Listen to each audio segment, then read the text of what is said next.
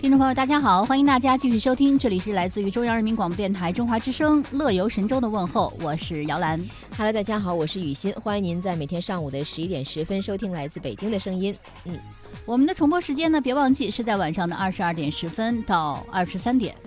呃，高考结束了，马上呢，很多孩子都要迎来这个暑假哈。对哎，雨欣，在你就是高中毕业或者大学毕业的时候，有没有跟同学组织过一次那种所谓的毕业旅行？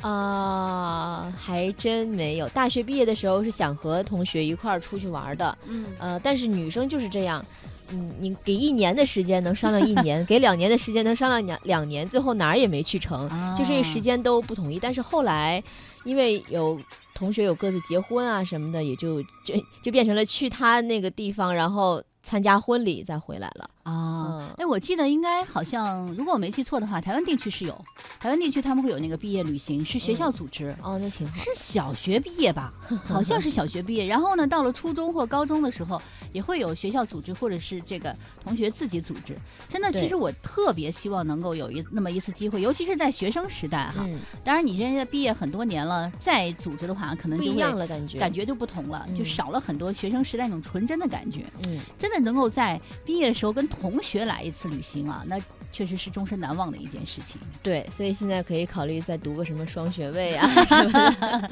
就为了毕业旅行一下。。要补上哈 对，哎，一年最重要的旅游狂欢季呢，确实是已经到来了。因为暑期游成了被提到最多的话题，各大的在线旅行社所发布的最新数据就显示，预计在暑期全国出境游的人次将会突破三千万，而毕业生的旅行的预算是有所提高的。嗯，那么日前呢，携程旅游发布的预测报告显示，预计今年六月下旬到八月底，全国出境游人次将突破三千万。目前呢，已经有来自全国一百四十三个出发城市的市民预定携程暑期出境游产品，将到达全球的六十六个国家、二百一十八个目的地。随着高考结束呢，学校放假，九零还有零零后，特别是九百多万的高考生，嗯也是暑期旅游主力。哇据携程出境游和签证订单的统计，报名出境游的高考生年龄段近百分之五十是首次出国。啊，嗯，根据马蜂窝的2017毕业旅行报告就显示啊，这个2017年的毕业生们的旅行方式已经明显的升级进化了。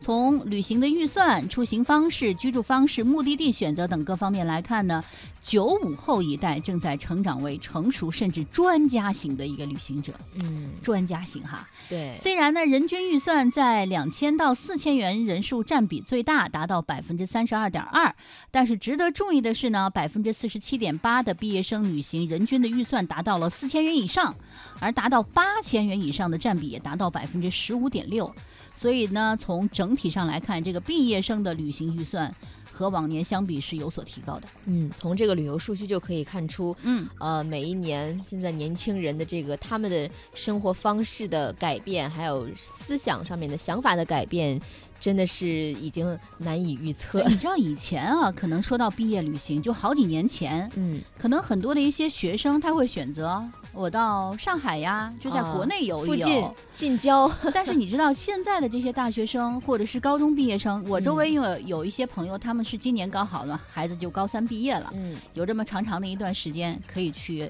玩的时候，嗯基本上我问到的他们的孩子都是选择去国外，嗯，就比如说去泰国的比较多，真的是泰国特别多。好玩，那便宜要跟玩水嘛，小嗯朋友们一起，就是高三的很多的那个，就组组织了大概，我我我我据我了解，我周围已经两三个人的，他们家的孩子都要去参加，哦就是去泰国去玩水了，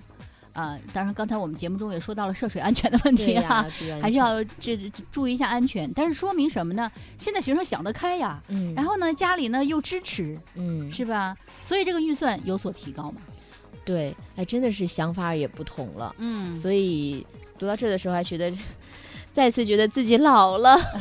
你才几岁你就老了。看我是不是应该把关了话筒自己走出去，去到哭一半二楼的干部处 办一下退休手续得了。哎呀，想想也是有点难过哈，收一下心情。嗯我们再来看一下这个从驴妈妈旅游网当前的预订情况来看呢，今年毕业旅行目的地中呢，北京、上海、浙江、广东、福建名嗯列国内游目的地的前五。出境游方面呢，中国香港、中国澳门、泰国、国、法国、日本、瑞士预定最火热。啊这些目的地呢，或为繁华大都市，或为盛夏玩水的避暑胜地，满足了毕业生们彻底放开学业压力，满世界去撒欢儿的需求。哦，是。嗯那么根据相关的数据显示呢，选择出国旅行的毕业生的占比啊，达到了百分之五十二点四，超过了国内游。但是呢，即便是出国，也有百分之五十八点二的毕业生选择在距离较近的亚洲旅行。那么小团队的长途旅行成为了最主流的一个呃出行方式。嗯，那么在毕业生看来呢，和三五好友一起度过七到十天的悠闲的呃度假是最理想的一个选择了。百分之六十点五的人认为与两三个人一起旅行最为理想，选择四到六人的占比也达到了百分之三十六点一。而且呢，在旅行的天数方面呢，有百分之三十三点三的人计划旅行七到九天，另有百分之二十八点九的人计划十天以上。那计划长途旅行的人数占比呢，超过了六成，而百分之五十七点一的人认为最佳的旅伴是什么？不是父母， 不是亲戚朋友，就是同学跟朋友。嗯，当然，还有百分之十八点一的人选择一个人旅行。和家人一同旅行的呢，占比是排到了最后，仅有百分之七点六的人认同。嗯，可能真的是时代不同。我记得我大学毕业的时候，选择的是和爸妈去旅行，啊就是刚确定工作了，嗯呃，就定好了要和爸妈去旅行了。嗯，你嗯真是一个乖孩子。嗯，就是想法不一样，因为嗯现在更多的是觉得，如果有机会的话，可以和爸妈。那现在结婚之后又多了爸妈， 啊，对双方父母嘛，对，嗯所以现在就想，如果有机会的话，趁着孩子还没有来到我的我们的世界，就是如果能和爸妈、和亲人、和朋友都出去玩玩，是挺好的选择。对，确实是这样哈。那么值得注意的是呢，高中生和大学生在旅伴的选择上是有一些差异的。嗯大学生更喜欢和朋友出游，嗯那占比呢和高中生相比大概高出了百分之十六点六的一个百分点，而还完全没呃没有完全走出家庭的高中生呢，相对更愿意和家人出游，占比高出了大学生近百分之十五。嗯，哎，这眼看着父亲节就要到明了，儿吧，呃，对，啊、有没有想过与父爱同游呢？哎，每一个节日都是这样。好这个话题呢？大家也可以跟我们一起来聊一聊哈。嗯好了，